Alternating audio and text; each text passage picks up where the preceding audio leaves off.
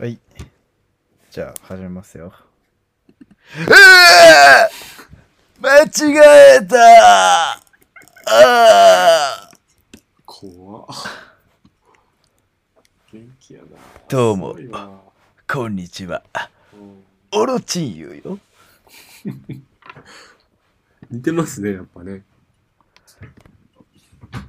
はい今週末は私ドライブに行ったの。おいどこどこあいこ先週末？先週末よ。先週末はいどこ行ったんですか？調子に行ったわ。銚子銚子か千葉の千葉の端っこよ。お魚が美味しくて有名そうなとこですかねそうね。マグロ食べたわ。とりあえへず。ーどうなんすか？俺東京とまあ東京に出て一番食べれなかった食べ物マグロなんですよねそう。美味しくなさすぎてあー、なるほどね。うんいや、でもね、美味しくはなかった。美味しくないなんかうん、美味しくはなかった。いマグロの美味しい美味しくないって結構難しくない？や、難しい。難しいよね難しいけど、マグロは確かに美味しくない。うん東京と、あと西日本もそんなに美味しくない。だって北海道とか、あの、北国で食はいはいったマグロの方がやっぱううまいわ。うまいよねうん。でこの間ね、あの、養殖のマグロを食いましたよ。近大マグロってやつ。はいはいはいはい。あの、はいはいはい。こ高知でやってんすよ、あの、近大マグロって、はいはい。実は。はいで、あの、マグロ専門っていうのがあ、店っていうのが高知の、うん。にあって、うん。それ全部養殖のマグロなんですけど、うんうんうん。有名だよね。ありありとあらゆる手段、手段というか、ありとあらゆるマグロ料理ができて、マグロ尽くしで食ったんですけど、それはまあ、美味しかったですね、普通に。まあまあまあ美味しそうな感じはある。うん、洋食でも全然食べられますね。まあ、ただ、でもやっぱめっちゃ美味しいってわけじゃないな、やっぱっていう感じはしましたけどうね。ん。何なんだろうね。マグロの美味しい美味しくないって本当難しいなって思う。うん。うん。なんかでも最近スシローとか全然美味しいなって思うし。うんうんスシローはうまいよ。スシローうまいよね。スシローはうまいよ。うん。何なんだろうねでも本当に東京出てそこら辺のなんかその学校の近くにさあの寿司屋あったの覚えてる？あった。あったしよあそこに入って最初に食ったマグロが美味しくなさすぎてほんと吐きそうになったのを覚えてるわ。懐かしいな。学校の近くの寿司屋。そうそうそう。あのラーメン屋のねうん。近くのね。いやそうなんですよ。いいじゃないですか。いやまあプレゼントで行ったんですか？そう、だから車ぶっ飛ばして。でね、車最近やっぱ乗るのね、ハマってんすよね。いいっすね。車、ドライブ楽しいわ。買っちゃう？いや、買えませんが。買いません？買えませんが楽しいなっていう感じで。なんか僕の最近の目下ストレス発散はもうドライブですよ。でも無限に金かかるからな。あとねサービスエリア行けるのがね楽しいあと。だからねやっぱさでも俺は最近やっぱ体を動かしたいなって気持ち、ああ。うん。体も動かせるよもちろん。どっか行くからさもちろん。なんかさドライブってめっちゃ緊張しない？うーん最初はねでも慣れてきた俺は。ああ慣れてきたか、うん。まだ怖えもん。まあ怖いよそれは。俺もだって怖いかったもん。この前だって車ぶつける夢見たもん マジ怖えと思って。いやだから俺みたいに油断してる時は本当は一番危ないから。うん。うん、まあ大丈夫事よ。うん、そう、怖いとか思ってる時は多分大丈夫よ。うん。そうですね。あのドライブをドライブしながらこの前言ってたあの山祭りをして、えー山でキャンプをするっていう企画ちょっと本腰を入れてやろうかなと思ってるんで。ああ、そう。しましょうよ。はい後ほど共有させていただきます。ああ、頼みますよ、ほんと。はい僕はですねあの土曜日ですねうん、人生初めてのサーフィンに行ってきましておお。神奈川の江ノ島で。あはいはい。あの、みんないいるところ。そうですね。そうですそうです。もうねパーリーピーポー尽くしてへえ、もうバチクソ楽しかったっす。へえ。サーフィンできた？波乗れた？波ねうーん乗れたっちゃ乗れたけどなんだろう波がそう波がないとね乗りづらいのよ。そりゃそうでしうんえなんかそのまま普通にボードの上に立立てるっしょって思うんだけどその立つのがまず難しい、ょ。そりゃそうよ。うん、波があれば立ちる立てるけどそうだぼ俺はもともとサーフィンがやりたいわけじゃなくてあのカイトサーフィンっていうのがあるんですよは知ってます？あ。いや、知らない。カイトサーフィン。カイトサーフィンっていうあのなんだっけ？某某某勇美先生がやってたやつなんでしたっけ？パラグライダー。パラグライダー。あこれねあそれこそ調布調子か調子でやってためっちゃこれ。やってるでしょ、うん。そうなのよ。えそうなんですよ。えまさにこれ見たよな。なんかさすごいアクロバティックプレイみたいなしてるおじさんいた。めっちゃえすげえみたいになってた。そう。そうなんですよ。えこれだって結構すごいよ。だってめっちゃ風強かったからさ調子。そうなんですよととんでもないスピード出てたよ。そうなんですそうなんです。よ60キロぐらいで出るんで、うん出る出る。全然出ると思う。これやりたくて。これは面白そうだね。そうこれね1年ぐらい前からずーっとやりたいなと思ってて。でもこれはウィンドサーフィンのだからなんというかスアシュって感じだよね。そうだね、うん、ウィンドサーフィンやった方がいいってはよく言われる。これやってる人たちは。えウィンサーフィンよりウィンドサーフィンの要素の方が強そうだけどねバランス感覚というか、風に乗る的な。サーフィン力もいるんこれは。サーフィン力よりもウィンドサーフィンって言ってた。だよね。うん。めちゃくちゃ体感いる気がするんだよねこれ。めっちゃそう。体感いると思うマジで。あの普通になんかね多分2ヶ月ぐらいやんないとちゃんと滑れるようにならないっていうのをね結構最近勉強してる。えウィンドサーフィンちょっと練習したいんですよ僕も。ウィンドサーフィンねいいよねウィンドサーフィンだったら一日で頑張って乗れるんじゃない？そう。乗れそうな感じはする。うん。うん。そうでもねカイトサーフィンのねこうアクロバティックなねこれは怖えべこれ。だってさ首とか締まったら終わりでしょ。いや終わり。終わりよこれ多分。いやだってそう思ったもん。なんかこいつマジ平気な顔してなんかあんなくるくる回ってるけどあれうん。首に巻きつっとった瞬間もうねえそうよ干物になっちゃうよいやそうなのよでこれね実はねあのパリオリンピックの競技なんですよカイトサーフィンって。へえ。そうそれぐらい今結構熱が上がってきてる種目でまだ全然日本ではあの有名じゃないんだけれどうん。それこそ銚子とか江ノ島ではまだちらほらやってる人がいるって感じでなんですよ。へえ。これをやりたくてちょっとお手並み拝見ということでサーフィンに行ってみたっていう感じでしたね、うーん。はい、サーフィンしたことないな。ボディーボードとかしたことない。サップもしたことないからな。サップね。マリンボーマリンスサッポーツプやるんだったらウてィンドサーフィンやりてえなっていう。まあね。なんかさスピード感じたくない？それはあるね。やっぱさスリルを感じたいじゃん。うん。そう。やっぱスリル大事だなと思って。ちょっとマリンスポーツやっていかないとなマジでやりてえわ。海マジ最高。ちょっと久々に言ったけど。ほんとそうよ海マジ最高だった。でもマジでもう最近鬼暑いからな。えそう。もう海俺もねう海シーズンでしかないもう完全に。そう。一日外に出てたけど俺顔の皮ペリペリだもん今。日焼けしすぎて。腕真っ赤だし。ね。マジ江ノ島の男たちはね真っ黒でねマジかっこよかったね。筋肉ムキムキで。ああそういうカイトサーフィンをちょっと極めていきたいなという気持ちでおります。ちょっと海にも山にもアクセスがいいところにね引っ越したいし、まあ、なんなら海の,、ま、海の前に山あなんつうの海の前と山の前に家を一個ずつ買ってゃ夏は海で冬は山の方に住むみたいな生活をしたいね。あのそれいるよ農家の人で。なんかセカンドハウスで漁船も持っててその、えーいいね。みかんを取るシーズンは山で住んでて、で漁師もしてるからえ漁師のシーズンは海でやるっていうこうなんめかちゃめちゃいいじゃん。なんじゃそりゃって思った農家の人の家にちょっと数日泊まったことあるね。えー、楽しそう。愛媛のね。えそれマジでよくない？いやー憧れますよね。そいやの憧れる。船船にも乗せてもらったけど、うなんか携帯すら繋がらなくなるけどねすぐ。はいはいはい。やったらすごいよね。えでもそういう生活がマジ理想的だよね。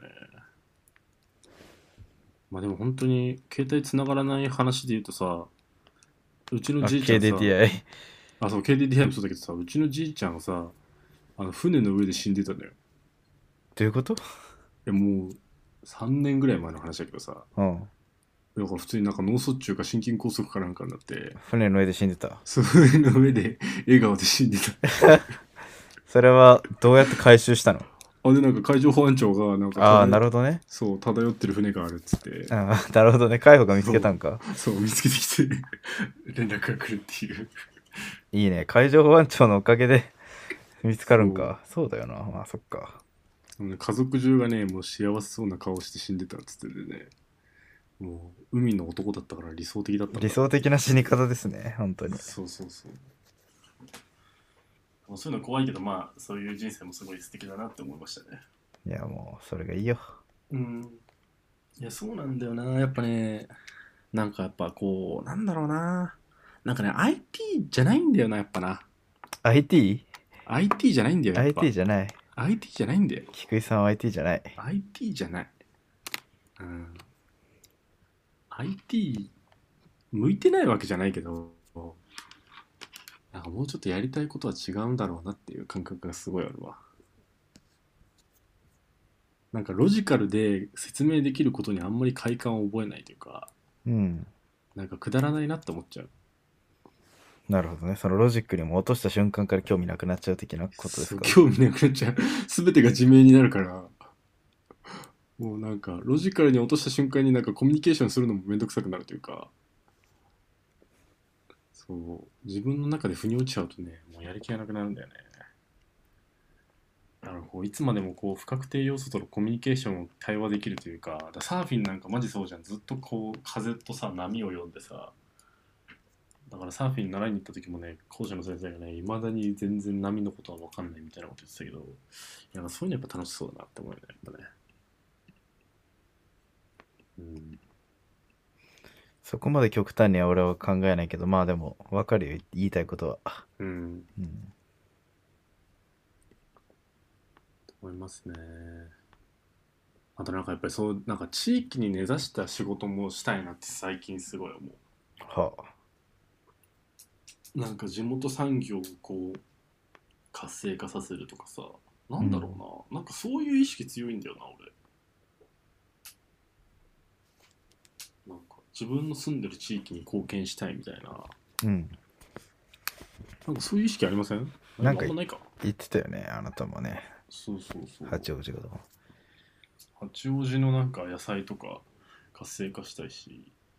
なんか八王子ビジネスとかやりたくなるんだよまあ地域はねそのろくでもない人間と一緒にやらないといけないということを強制的にやらないといけないんで、それが私は嫌です あのみんな9割以上はいい人なんだけど1人2人ろくでもない人がいるとすごいもうでその人を排除することはできないからさ。な確かに。基本的に。でまあなんだかんだそういう人の重りになっちゃうから私とかは。重りというかねそういう対応をしちゃうからどうしても。生来のなんかそういうあの M 体質なのか知らんけどそういう人にちょっと戦っていこう。引っ張られやすいんだ引っ張られやすいんですよ。うん。はでそれが嫌ですねだから地域うんなんか甘甘えられると甘えを結構受け入れちゃうからうんうんうん。それがね多分向いてないんですよね。っていうのは思ってますね。なるほどね。優しいよねそういう。優しさなのか何なんだろうね。優しいというか断るが下手なだけよね多分ね。うんまあなんだ断ることによってその自分を格好悪く見せたくないっていうそういうこう自尊心とかプライドが高いんですよ。醜い人間ですよ本当に。はいはいはい。まあでも生徒会長気質だよね。かもしれないですね。うん。絶対そういうの断ってたもん。いやだから最近距離近くないとか言って。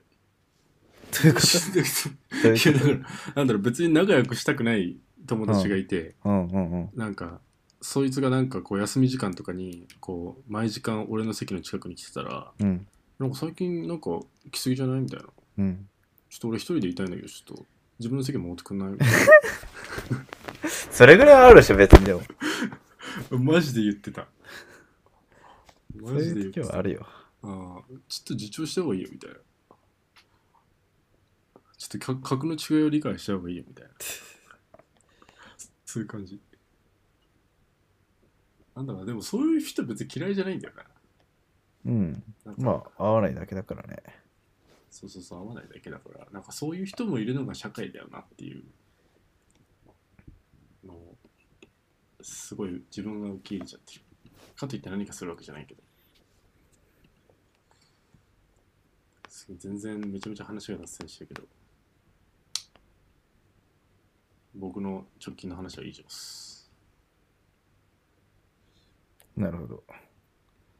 じゃあなんかその地域に貢献するためにも社会に貢献するためにも未来の人材にならないといけないということで。何経産省が出している未来人材ビジョンっていうのを読もうっていうのを今日お題にしようっていう話になりましてちょっと見ていこうかなと思いますよ。じゃあまずは結結語？結語って何なんですか、結語っていうあコーナー結論じゃないんだね。結語って何なんですかね？あまとめってごこと？語なんだ。はいはいはい。え？うん。うんとでもなんかこうあたか活動みたいななんかあれだなと思ったんですけど内容が。完全に。わかります？じゃあ音読していいですか？音読そう僕もまさに今音読しようと思ってましたけど、えー、じゃあこの一番最初からいきますね。うん、デジタル化やでしょ、うん。そうそうそう。デジタル化や脱炭素化といったメガトレンドに必要とされる能力やスキルを変ええー職種や産業の労働需要を大きく増減させる可能性がある。こうした中未来を支える人材を育成確保するには、えー雇用労働から教育まで社会システムの全体の見直しが必要である。これから向かうべき2つの方向性を示したい、えー旧来の日本型雇用システムからの転換好きなことに夢中になれる教育への転換。へえ何やそれ旧来の日本型雇用システムからの転換とは人的資本経営を推進することで働き手と組織の関係を閉鎖的な関係から選び選ばれる関係へと変化させていく。何を言うてんねん多様で複線化された採用の入り口を増やしていくことでもある。これらを通じて多様な人材がそれぞれの持ち場で活躍でき、失敗してもやがてやり直せる社会へと変化していく。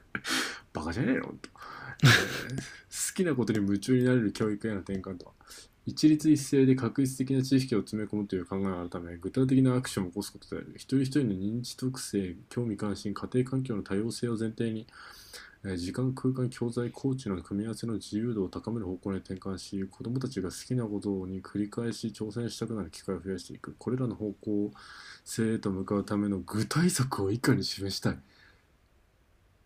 すごいやん。具体策が出てくるってこれ。ちょっとじゃあ次お願いしてもいいですか。え1旧来の日本型雇用システムからの転換。人を大切にする企業経営へ。人的資本経営に取り組む企業を一堂に集めお互いに高め合いながら変化を加速させる場を創設するべきである。に何言うてんねん。インターンシップの適正化を図る一方で学生のき、えー就業感を早期に養い目的意識を持った学業の習得優位な若者能力発揮にも資するようインターンシップを積極的に活用する仕組みに変えなど、えー新卒一括採用だけでなく通年採用も並列される、えー社会へ変革するべきであると。で日本システムのもう一個に労働移行が円滑に行われる社会に移動か。まあいわゆる流雇用労働流動性ってやつですね。ジョブ型、えー雇用の導入を検討する企業に向けたガイドラインを作成するべきである、えー適退職退職所得課税をはじめとする税制社会保障制度については多様な働き方やキャリアを踏まえた中立的な制度へ見直すべきである。えー兼業、副業は社内、えーか兼業も含めて政府として一層推進するべきである。まあなんかいっぱい、なんかその、あたかかずとみたいなことが言ってますね。はい。タカカズトって何？え、あの、調べるわ。や、ヤフー、ヤフーの CFO、新日本の作者ですかへね。ーあたがあたか。あたか。ああ、この人ね。ああ。まああれじゃん。え、うんイシューから始めようの人じゃん。そうそう。あその新日本の内容とほぼ同じですね。あ。あ、そうなまんだ。あというかなんかずっと言われてません？これ 今更何を言ってんですかってでそれは結構感じてる今。まあというかあのこれ経産省がどういうスタンスで出したか分かんないですけどこれはお前らこんな文章出すぐらいなら早くやれよっていうそうなんだ。話でしかないんですけどまあうん彼らもね政治家のもとで働いたわけでなんか提案なんだと思うんですよだからそれによってこれをに共感する人が多ければ多いほど、まあ、票になると。票になるということは、すなわち、えー政治が動く動機になるっていうこなるほどねことで、一応こういうし、あの、えーと資料を出したんだと思うんですけど、まあ、この資料は全くうん無価値に終わって何も変化しません、日本は。以上っていうのが、あの、まとめですね。はい。お疲れ様でした。で、まあ20年ぐらい何も変わりません。で、ぐずぐずになって、もうボロボロになって、あ中国に侵略されます。で、その上で僕は中国共産党と戦う最後のテロリストとして、あの、船舶免許を取得して、あの、爆破さして、あの、しと最後の侍として特攻するっていうのが夢なんで、あの、そこまで今見えました。見えました。はい。早いなお疲れ様でした。あ、私未来見えたわよ。は なるほどね。あの、なんだっけ、日本維新の会じゃなくて、あの、なんだっけ、あの人、あの、ちょっとマジ出てこない。もう一個なんか維新の党みたいな政党なんだっけ？ん？賛成党？何？なんだっけ？国民民主党？いや、なんだっけ ?NHK 党？あのさ、芸能人がさ、あの、せなんだっけ、え？やってる。ガーシーでしょ？ガーシーじゃなくて、え、ガーシーって今何、なんか出てるえ知らないよガーシー選挙出てるよ。の？え、そうなの？そうだよ。どんだけ世間知らないんだよ。やばいだろ。そうなの？ガーシー選挙出てますよ。NHK 党から比例ですよそうなの？え、マジで当落線上らしいよ。もしかしたら受かるかもしれないらしいよ。え、そうなわのかんないとは思うけど、さすがに。どうなんだろうな。え、なんで？え、まあ、あの、政治家って実は逮捕されないんですよ。当選すると。え、そういうこと？うん。っていうのもありますし、まあ、シンプルに、まあ、あの、NHK 党の党首がたぶらかしたんでしょうね。えー、すごいね。何それ。いや、まあいいや、まあ。あ、なんだっけ、マジで出てこないんだけど、あの生徒。あのさ、あの、適当なことばっかほざいてさ、税率下げろとか言ってる。ああ、令和新選組ね。あ、そうそうそうはいそう。あの、山本太郎ね。そうそう、山本太郎、山本太郎。うん。山本太郎もすごい言ってましたけど、なんか、うん。あの、北海道の土地の何割が中国に侵略されてて、大阪の土地が何割が中国が勝っててみたいな。うん。まあ、それはなんだろう、あ、かたくなにこう、不安を煽る、うん、ことであって、まあ別に直近のその、ね、期間を煽るのになんかその事例を出すのは、なんかあんまり、その、現実的かどうかは違うんじゃないかなと思いますけど、まあ、長期的に考えればあの別にねあの衰退した国家っていうのは大体その治安が悪くなったりとか、あとはあのまあもちろんねお沖縄とか含め、まあ、下の方から多分どんどん侵略されるでしょうし、はい。まあ、二級市民とかに、ね、なるかもしれませんし、まあ、全然可能性はあると思いますよ。もう、あれです先生にはもう侵略されてる未来が見えるんですよ。いや僕全然あの銃口突きつけられて あのはいそういう未来はあると思いますよ全然まあでも本当ね、この書いてある内容がさ、1、2年とかで実現されない限りさ、こんなこと10年ぐらいかけてやってたらさ、いや本当そうですよ、意味ないよね。うん、10年経った頃やってたらさ、もう衰退しますよ、そりゃ。もう日本から若者なんか一人もいないっすよ。うん、まあだからそのそうっすね。いやちょっと趣旨から外れてますけど、まあ、とりあえずはい。そういうのをちょっとまず観察して思いましたこれは。言ってることはだからそのなんか突飛というよりはなんかわ分かりますっていうかなんか僕もそう思いますっていう同意する内容が。ありますね。うん。でまあ別にあのこんな言われなくてもやってる会社あるでしょうし、そうだね。うん。まあ、ただやれてる会社が少ないっていうのは事実だということはまあなんとなくわかります、まあ、うん事実としてちょっと数字とかは出せわかんないですけどうん。うん。うん。まあ旧来の、まあ、2つの方向性ですよね旧来の日本型雇用システムからの転換これは確かに法律を変える必要があると思うんで、まあ、政治の力が必要な気がしますね。うんで好きなことに夢中になれる教育への転換これもまあなんですかね教育っていうよりは人が変わらないといけないですね。でも人を変えるための、まあ、予算をつけるとか施策をつけるとかそういうのが必要何いやかもしれなんかないですねさ、なんだろうな、最近こう、結構周りで言われる言葉なんだけど、うん。こうモメンタムっていう表現がモメント。すごいです。最近聞きまして、まあ、要するに雰囲気っすよね。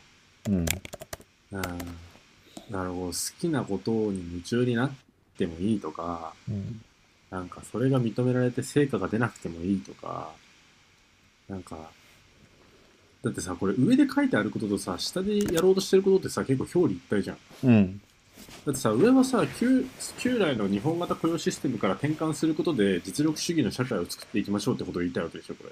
まあ実力主義とは言ってないけどそのうん。旧来の雇用システムっていうのはその人をし人を資本としてあんま扱ってこなかったし、えーなんか人がその楽しんでやろうとか、うんそのそういうのはないっすよねっていうので、うん。それをじゃああのまあなん例えばリスキリングとかって最近言われてるけどその新しいことを学ぶ時間をもっと会社として提供していくべきなんじゃないかっていうのが多分1個目の、まあ、場をす加速させて創出するべきっていうのは1個そうだろうね。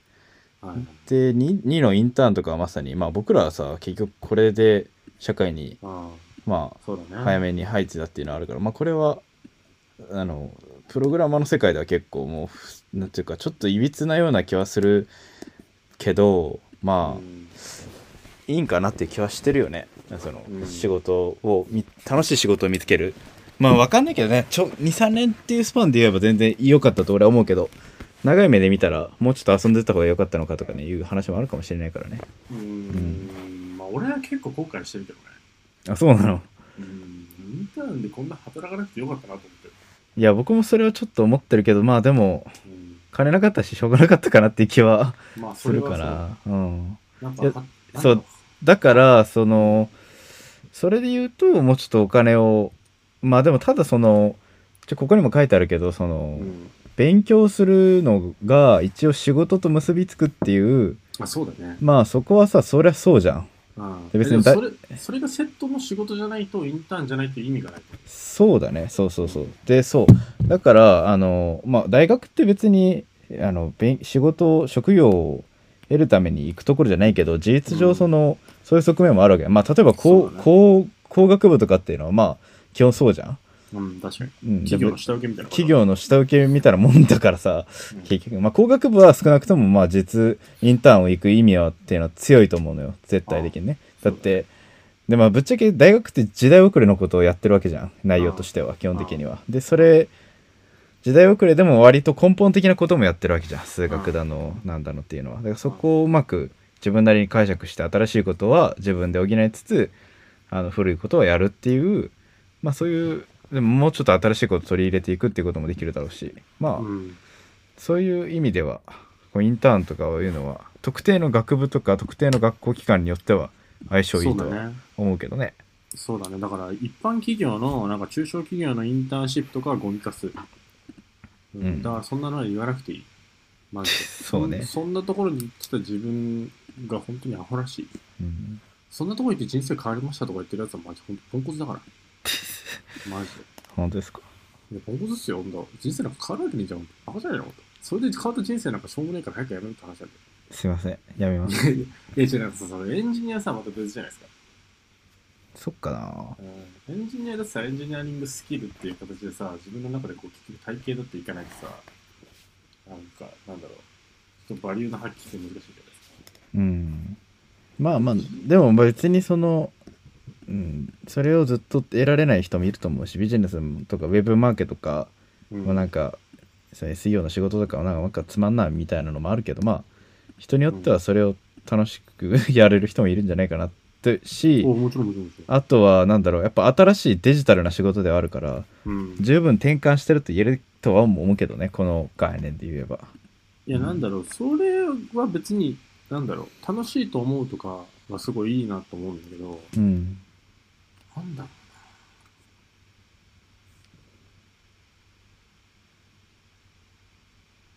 うな。なんだろう？そういうことを学ぶことに本当に社会的意義があるのかとか、なんか人生を通じた時にそれは本当に意味があるのかっていうことを考えた時に、俺はあんまウェブマーケティングのスキルが高いからといって人生が充実するとは思わないよね。いやでもその分なんか普通に稼げたら許可の時間使えるかもしれないでしょ別にあ、いや、そうそうそう。それは、なんて言うんだろう。そういうことをしているから、今の日本はゴミ化すなん。どういうこと？どういうこと？あいよそのワークとその人生をあんまり重ねてないってこと？えー、そうそうそうそうそう。うんうんなんだろう。あーなんか余暇のうん時間があるっていうのは別にいいことだけどさ、うんなんだろう。え、わからん。ちょっとなわまとまらなくなってきた。まあでもよくよりもその仕事を中心として働いてる人は多い気がするけどね。あとやっぱ仕事場がその疑似家族化してるっていうのは絶対あるなと思ってて。はい、そのなんかあの学校みたいなやっぱり感じであ仕事場も考えてる人っていうのはどうしてもいるんじゃないかなって気はしちゃうよね。人間関係の場としての。うん。そうそこが多分1個しかないからよ問題で多分いろんなものがある方がいいと思うんだけどね。とかね。まあそういうのをよりしろにしてその辞めない長期で働くからっていう、えー旧来のシステムっていうのもあるからさ日本の場合は。うんそこに乗っかりたい俺は。乗っかりたい。そこに乗っかって。転換しろってこれに国は言ってますけどねい。やいや、そういう会社で死ぬまで働きたい。ああまあでもその可能性は高いと思いますよ僕はそれできると思いますよだってそういうたどどっちかっていうとそういう会社を助ける方向に国は行くと思うんでうん。こういうこの正論は一つも実現されずあの この旧来のシステムを維持するために。頑張るって経産省の官僚は働くんだと思うんで。おつって感じですね本当はいおついや、でもそれがやっぱさ、今の日本人の理想じゃない？そうだと思うよああ。うんそのそう母数で言えば絶対多いと思うよいや、そう、誰もさ、勉強したいとかさ、そんなこと思ってない。思ってないし思ってないっていうか危機危機感ないしじゅない。十分だと思って満足してんだよだからあのいや、ちゅそうなんだよ。だから中国軍に銃口突きつけられるまで あの待ちます僕はそれまで生き延びますよはいさあ、そのその時にその時にもう僕はひょうひょうとしてますけど皆さんの絶望の顔を見てああ楽しいなーっていううん。時まで待ちます私はその時まで待ちますなんかこの前びっくりしちゃったのがさ、なんか同い年の、まあ、同じ、俺らってさ、こう1年留年してるじゃうんん。で、1年ちょっと遅く社会に出てる。まあ、それと似たような感じで、まあ、そいつは浪人してたんだけど、浪人して社会に出た知り合いがいたのね。うん最近転職しましたみたいな。うんこと言ってて、お、転職おめでとうみたいな。自分も最近悩んでんだけど、なんか、どんな感じだったみたいな。うん年収、年収っていうか、あの、月収5万円上がったってさ、うんえすごいって思ったわけ。うん年収5万も上がんだみたいな。うん で、いくらなんてさ、25とか言ってさ、うんうん怖っと思っちゃって。どういうこと？20, ?20 が25になったってこと？そう。いやそんなもんじゃない？いや、だからそんなもんな世の中なんだなと思って。そりゃそうでしょえ怖っと思っちゃった。怖くないでしょ別にそうでしょ え、なんだろう、それ、さ、そん、なんだろう？もっと変革しなきゃって思わん？それで別に YouTube 見てね終わりでいいじゃん人生。いや、いや、そうだと思うよ。いや、そういうことなんだなと思う。YouTube 見て、しこって、なんか、しょうもない恋愛して、そうよ。なんか、映画見て、ゲーセン行って死んでいくんだな、みたいな。うんデフレ居酒屋で飲んでね。いや、怖っと思って、なんだろう、意識の違いってこんなに高いんだなと思っうんそうじゃないですかだから、まあ、世の中の大半っていうのは、勉強なんかしたくないし、副業も別にしたくないし。うん。僕みたいなやつら僕らみたいなやつら 5%, 5なんで全体から言えば。その危機感ちょっと持ってるような人は。周りにそういう人間しかいないからさ、そうよ。わかんなくなるよね。だから僕もだからこの間コーチの友達島と言って彼とかは割と同世代で稼いでる方だけどあの割と積水ハウスっていう大きな会社ではいはいはい。やってるから。だから周りの友達とか見たらすごいもう悲惨よ。悲惨よっていうかこう悲惨っていうとちょっと分かんないけど悲惨じゃないのかもしれないけど、まあ、その給給与面というかもらってる額で言ったらすごいうん。どうやって生活するんだろうっていう感じはするよね。いや本当だうん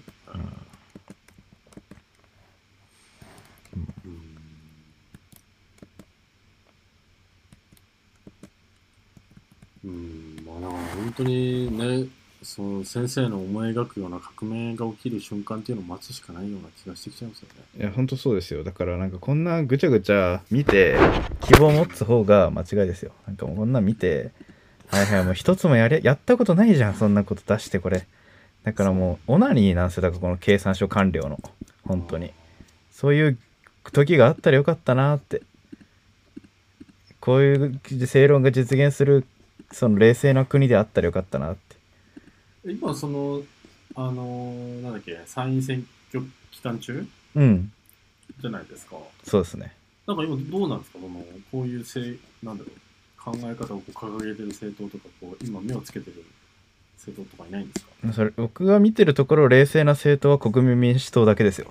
国民民主党なんですね。そうですね。僕はあのあの御社のあのなんだっけ？あの成田さん。な成田さん。成田さんも褒めてましたよ国民民主党。あそうなの？一番まともだっつって。いやまともじゃないまともなくですかせに人気がないから。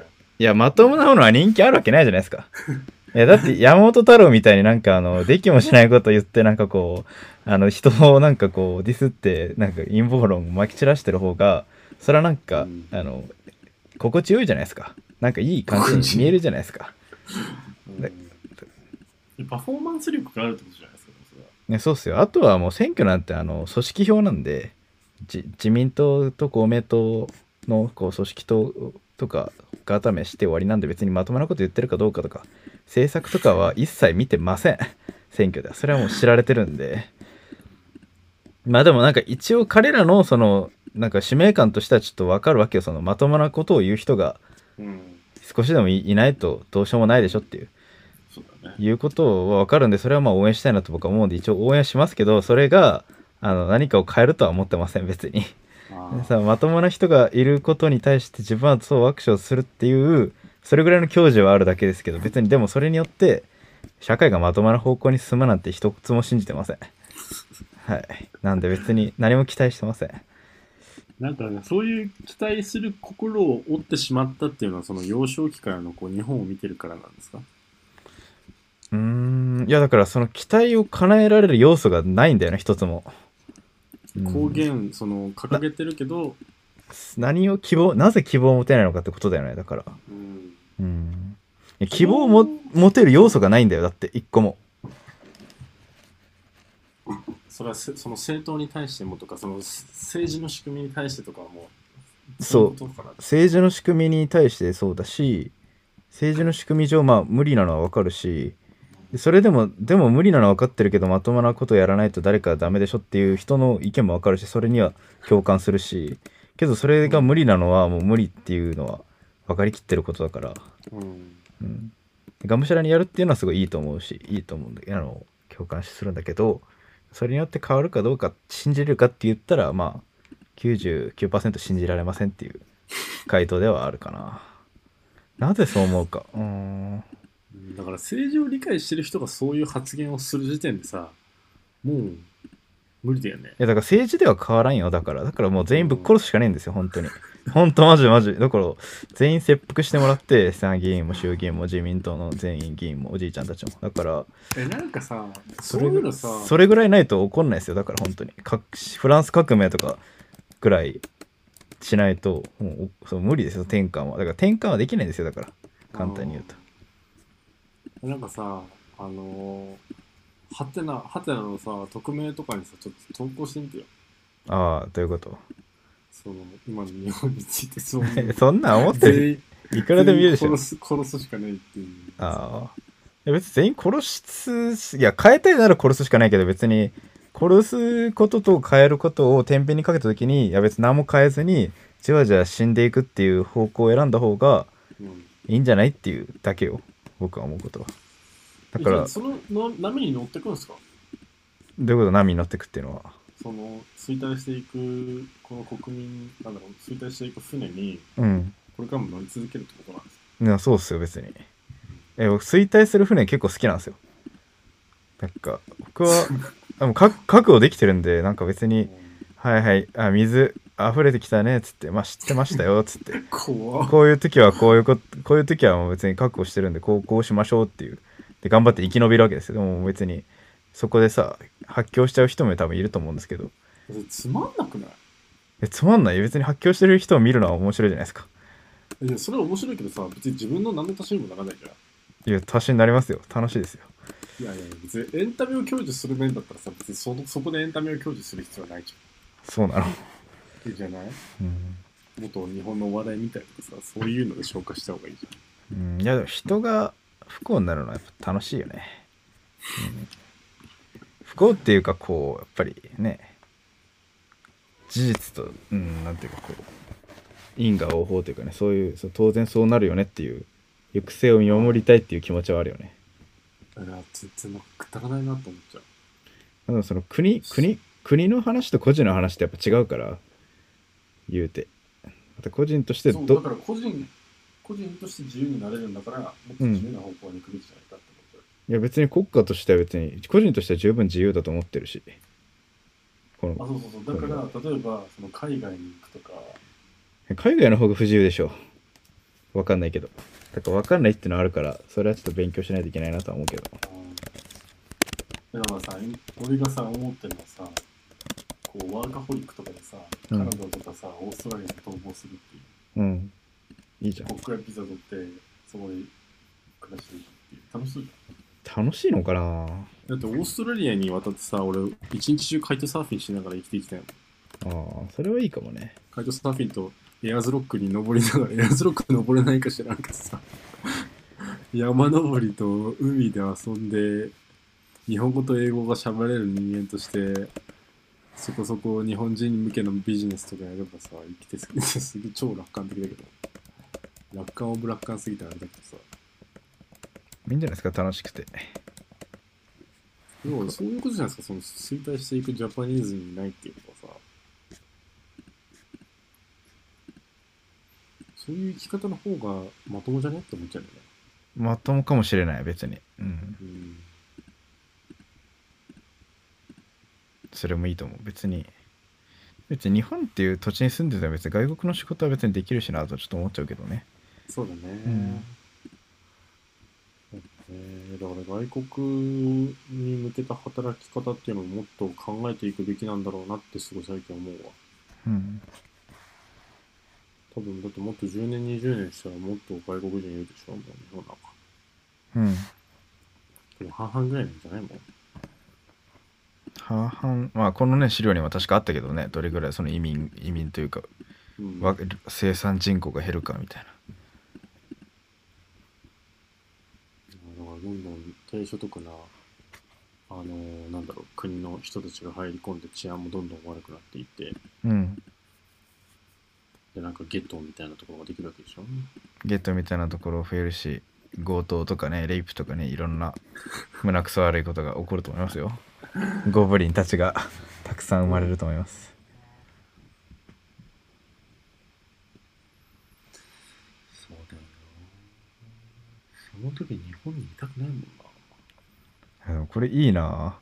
この76のスライドまさに俺じゃん。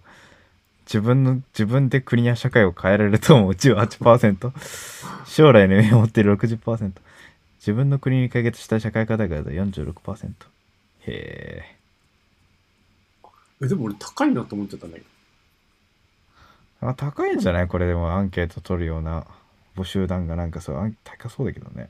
うん。いや、他の国高すぎだろって思っちゃう。そうだね。うん。どこが一番高いの？中国。中国とか自分の力で変えられるとか思えるのかな？内藤独裁いやなのに。本当だよね。うん。将来の夢を持つのはなんかわかる気がするけどどうなんだろう？ん。で、将来の夢とかは結構文化的な話じゃん。ううん。だからまあこれは別にいいとして、自分で国や社会を変えられると思うって本当にアメリカ人とか思ってるのがすごい。アメリカ人はアメリカ人がアメリカ人は思ってるのはわかるんじゃない。トランプとか当選させられるんじゃん。良くも悪くも。そうだけど、そこに対して自分が一枚絡んでるんだっていう自意識を持てるってことがすごいなって思うわけ。うん自分の力がそこに影響力が影響力があるんだっていうことを自覚できるっていうのがすごいなってまあそれこそせ選挙とかねあの。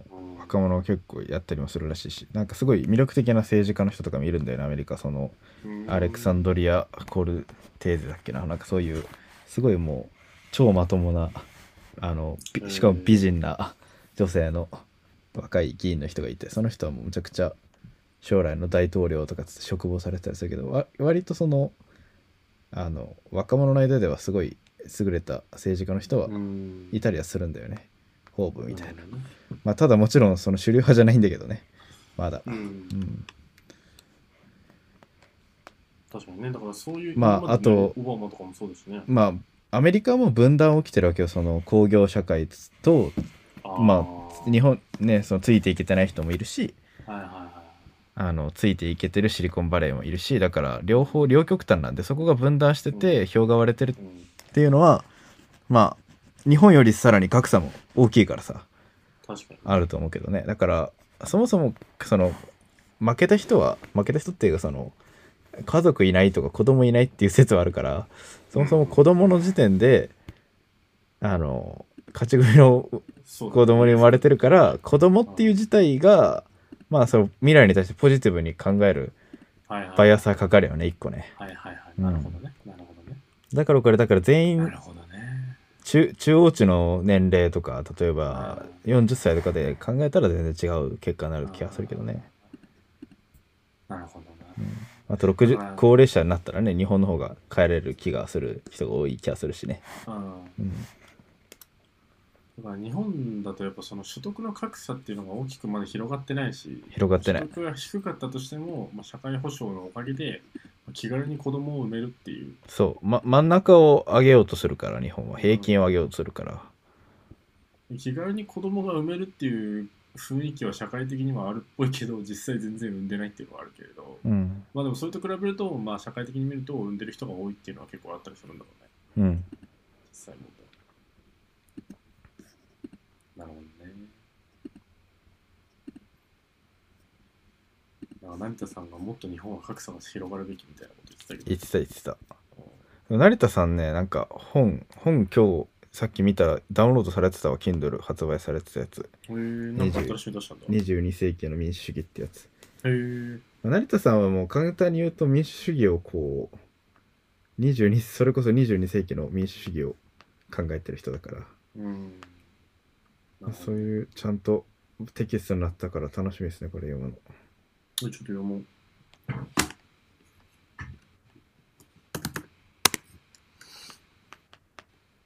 なるほど。まあでも政治最近そういうの政治をウォッチすればウォッチするほど何も変わらんってことがかかがその確信が高まっていきますね。シンプルに、うん。悲しいな。もう悲しいとも思わないですね僕はこの調子で何も変わらないということを証明し続けていってほしいですねジャパンは。いやだからさそんな会社にいる方がさマイナスじゃん。どういうこと？いや円安だし。うん。だから損するのが自分自身じゃん。うん。この国にいるっていうこと自体が。うんそうなんかな。別に損もうんまあ得もいっぱいしてきたしね 得なんかあった？得はもうアニメ富野義行を見れるだけでもいいんじゃないですか。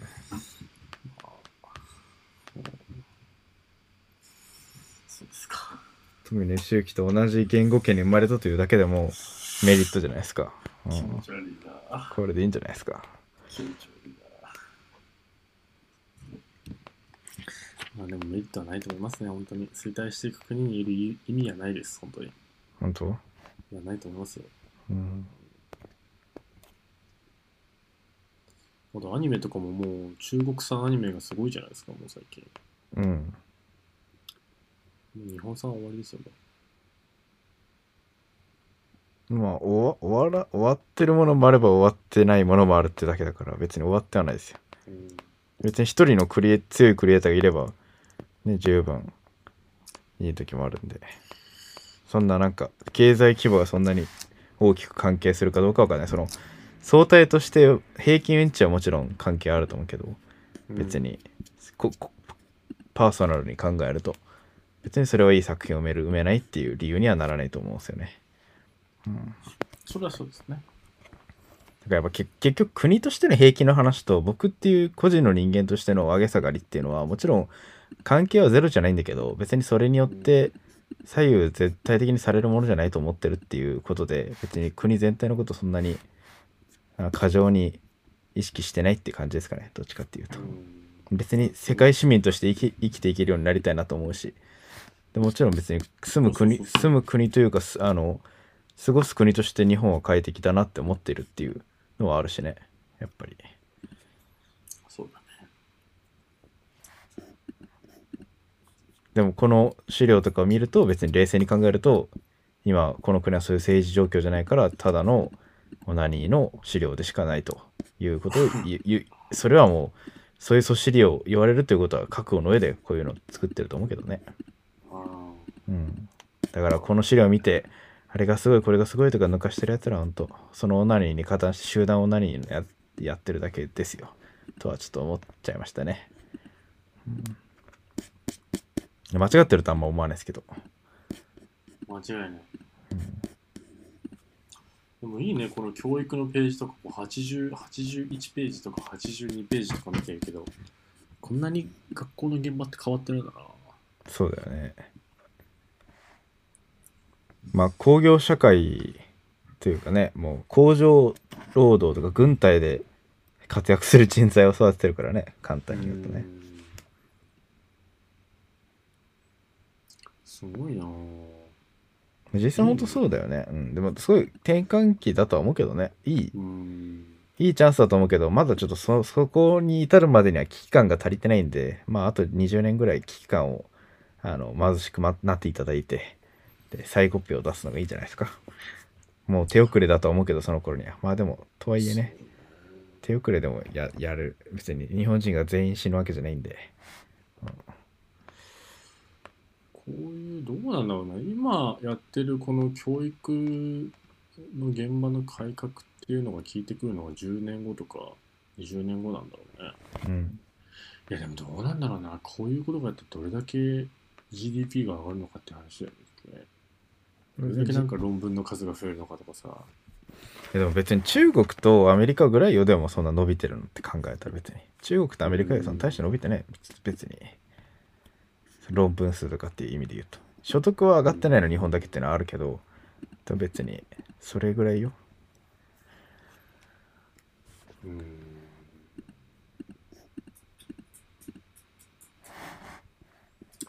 はい。まあだからあれを冷静に考えると結構にあのいろんなパラメーターでやっぱ考えると別に日本ってそんな悪い国じゃないなってやっぱ思う時もある冷静に考えるとねまあただそれはそうだ。でも別に衰退調子の話では衰退調子の国に対してどういう、えー風に感じるかっていうのは人それぞれだしでも別にそんな衰退するなんて今に始まった話じゃないというか別に別に生まれた時からずっと衰退してるから俺らの場合は別に今に始まったことじゃないから 別に下がっ上がってた時を知ってる人はね下がってる時は嫌かもしれないけど別に生まれてから下がってるから何も変わりませんけど滑り台ですけどみたいな感じで僕は思っているので。いや、楽観的やな。うん。滑り台を頑張って滑り落ちましょう。日本人そして、頑張って俺に絶望を見せてくれ。絶望の表情を俺に見せてくれ。怖いよ。その時ね。その時は武井の隣にはいねえわ。その時その時まで僕は生き延びようと思います。皆さんの絶望を見るために。楽しみですね。ああ。願ってますわ、その幸せな、君にとって幸せな光景が見られることを。そうですね。ちょっと俺はオーストラリアあたりにいるわ。頑張ってください。はい。ありがとうございました。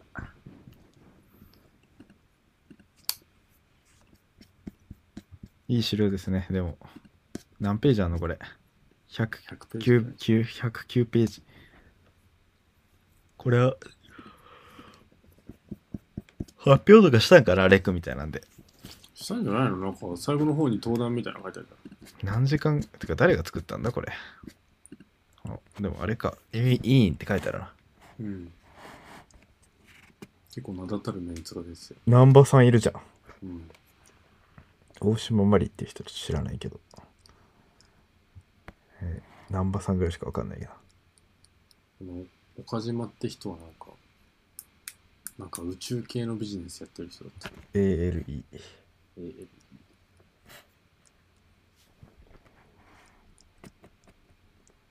あもうみんな分かって書いてんだろうな。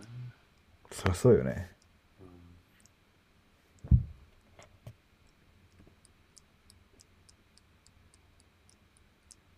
だからこういうのを読んでもねそれこそ国民民主党の代表の玉木さんとかならまあパパッと返せると思うけど岸田さんに見せても検討するだけだと思うから。検討しますっつって。ビジョンとかないからな完全に。検討してたから。なるほど。このようにあのはい産業転換を検討してまいりますと。いやでも僕が選挙に受かるために自民党が選挙に勝つためにはこの検討した結果実現しないのが最善という判断をいたしましたつって。3日後には言ってるよ。3日後にはっていうかあのあの自民党内では言ってますよ。はい。検討し。検討した結果、はい、検討じゃなくてもうどうするか決まってるべきだと思うんですけどね。まあね検討していただいて。それこそ山本太郎とかもねなんかなかなかねこういうの話にならないと思うし。まあでも立立花隆とかねそれこそ NHK 党の党首とか全然共感というか理解すると思うよこういうのは。全然。うん意外に。ただのポピュリストだからね。立憲民主党とかも全然期待できないと思うよでも。共産党とかとはねまたもうそもそもリアル路線じゃないからねとかいろいろあるし。まあ政治でも意外に政治で物事決まってるし法律も決まってるし、まあ、何より予算だよねうん。あのお金をどこに配分するか。国の財布って大きいからさ。俺らからもたらふく税金分取ってるヤクザだからさ、いや、本当だよね。うん。それをどう生かすかっていうのはもちろんあるんだけど、最近あの税率税金上げたけど国の借金を返すばっかりで本来の目的通り全く使われてなかったみたいな話を聞いてびっくりしたわ。そりゃそうでしょ。そりゃそうでしょ。いやそんなこと全然知らなかったからさいや何だなんでその借金返済に使って何にも変わってないじゃんみたいな。その財務省はそうやってこういわゆる緊縮財政っつってその国家の支出と収入を安定化させていこうっていうそういう KPI を持ってるのよ。だから財務省としてはそうやってやろうっていう、えー風な職職業意識働くのは当然だよね。うん。で経産省じゃないのよ。日本で一番優秀な省庁って。財務省なのよ。あそうなんです。そう。優秀というか一番権力が強いのはお金持ってるとあれだから。まあなのでえーその予算はそういうふうに使われる。だから分かんないね。すごい肝入り政治家が経産省に権力を与えるような動きをするとかそれこそデジタル庁に権力を与えるようなムーブするとかもしかしたら菅さんとか河野太郎とかならできるかもしれないね。だからあれはあの自民党の目があるとしたら自民党のその改革勢力みたいな人たち一応いるんですよ。まともなことやろうとしてる人たち。でもその人たちは今暴流っていうか主流派じゃないですよね。うん。主流なのはあの遣唐使とかあとは あの安倍晋三さんとかうんそういうそういう人が主流じゃないですか。確かあこういうのちょっと理解してる人たちじゃないんですよね。だから。にザ日本って感じだね。うん、まああとやそのひょ正しいと思ったとしてもその自分のその票の基盤を揺るがすんだったらやらないっていうそういうことだと思うよ。あとはなんていうかな経経済というかその経済よりもわよりとその価値に重きが置いてるわけ安倍晋三とかその要は日本日本っていうその国は美しい国だ強い国だあの、なんだろうなこうそういうこうなんどっちかっていうとイデオロギーの方が強いのよね。だから憲法を改正するとか。うん。そういうこうしか価値の方に重きが置いてるわけその政治でやりたいこと、でその価値をそれこそ憲法改正するためには民意が必要なわけじゃない。うん。で民意が必要なんだったらあの経済的にどっちが実利があるかとかそういうことじゃなくてだどっちが票が取れるかっていうふうになるほどね。目が向くのはまあ自然なことだよね。なるほどね。うん。なるほどね。政治でしか変えられないことに目が向いてるってことなんだ。そう。政治でしか変えられないやっぱ法律を変えるとか、うん。あの予算をつけるとかだけど、ううん。ん。やっぱ予算のところにあんま興味ないんだと思うよね。うんしょうもないなまあ今更ですよ。ずっとしょうもないんで。期待をそんな政治に期待してもしょうがないですよ。パーソナルにどう頑張るかって感じですかね。はい。じゃあちょっとこの資料を舐める。もう覚えるまでよ舐め回していただいて。次の未来人材になろうかなと僕は思います。頑張ります。というところで。Have a nice day!